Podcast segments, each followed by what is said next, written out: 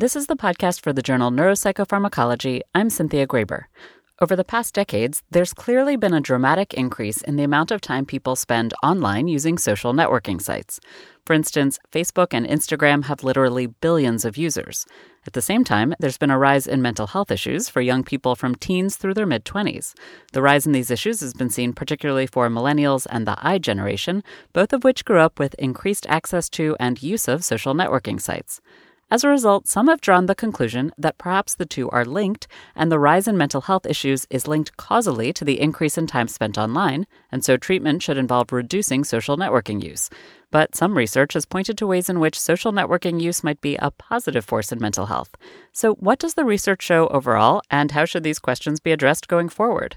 Dr. Kiara Timpano, Associate Professor at the University of Miami Department of Psychology, and Dr. Courtney Beard, co director of the Clinical Research Program in Behavioral Health at McLean Hospital and Associate Professor of Psychiatry at Harvard Medical School, reviewed the literature.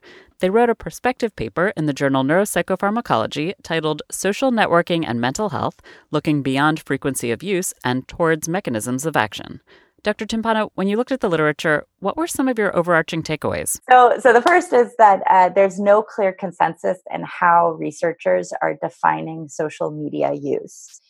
I think the vast majority of individuals are still just kind of honing in and the key operationalization that they're using is frequency of use. But there's tremendous variability across studies. Um, some people uh, look at motivations for use. Some people, you know, look at the kind of type of use. Some people use a one item self report measure to ascertain this. Other people are using these kind of more extensive uh, surveys to try to track things. So there's just tremendous variability in that part. The other piece is that there's a lack of experimental studies. And then the final uh, problem is, is that there's a lack of longitudinal research, particularly longitudinal research that focuses on different uh, cohorts of participants.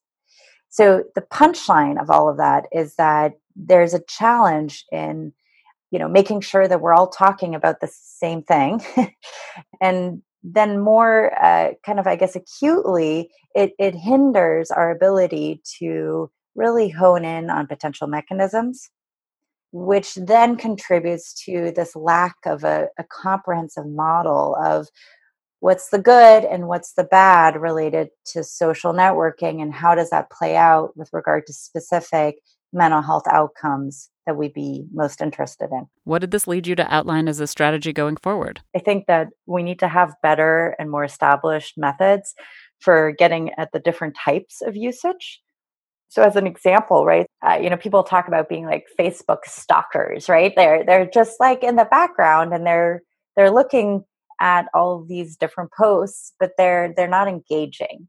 Uh, they're not actually connecting with any other users. That is something that we would refer to as passive use.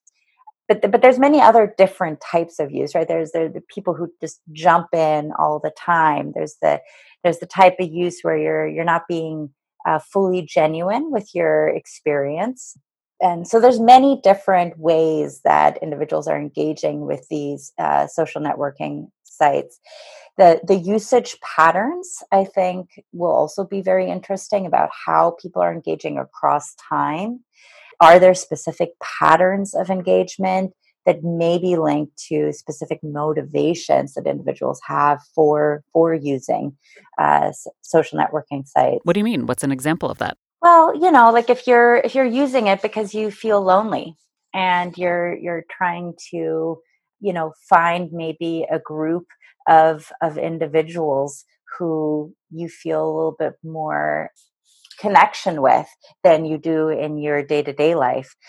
That would be a very different kind of motivation to use than uh, if you're an influencer on Instagram, uh, where then your usage is really focused on kind of monetary gains and, then status gains. That's just two examples. There's many, many others that we could consider. And so I think more research to try to tease that apart, which are the motivations that are perhaps most strongly linked to uh, mental health outcomes, which ones maybe are more protective.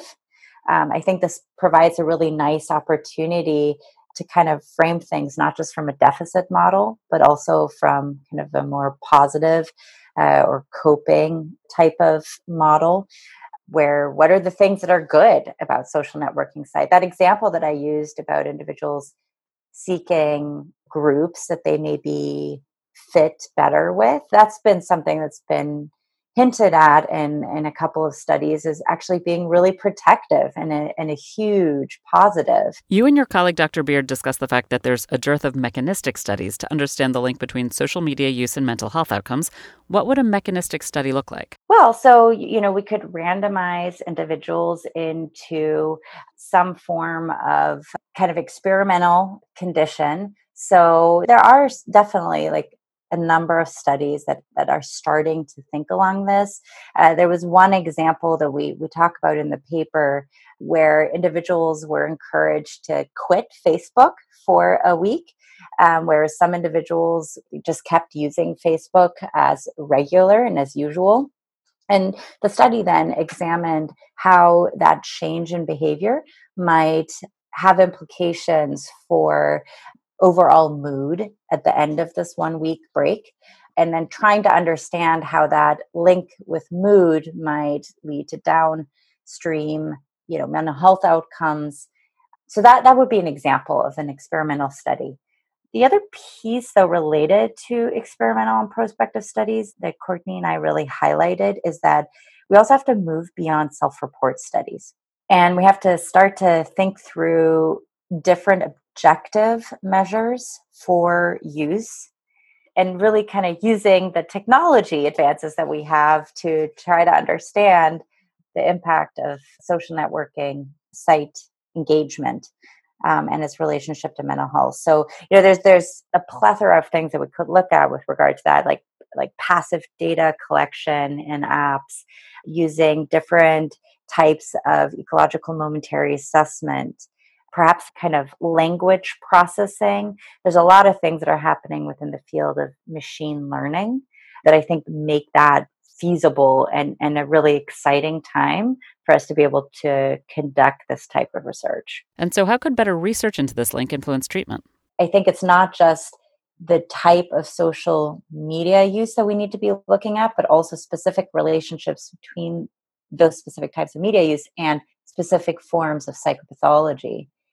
So, what's true for social anxiety might not be true for, um, you know, somebody who has substance use disorder or somebody who struggles with OCD, for example.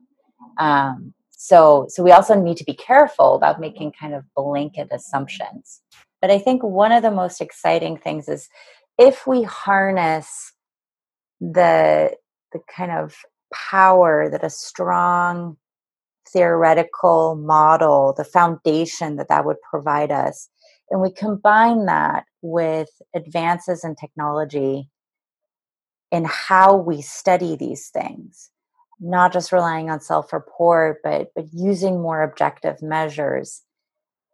And, and then building on existing models of, of what we know is important for understanding and preventing and treating psychopathology I think it's a really exciting time and it you know you can see downstream that we would have the potential to do things like personalized intervention approaches uh, or precision medicine where it, it is very specific to that individual based on the things that they're struggling with how they're engaging and why they're engaging with social media and and how we can potentially help with that to try to mitigate any sort of uh, long-term negative ramifications. This is the podcast for the journal Neuropsychopharmacology. To read the article discussed in the podcast, go to www.nature.com/npp. I'm Cynthia Graber.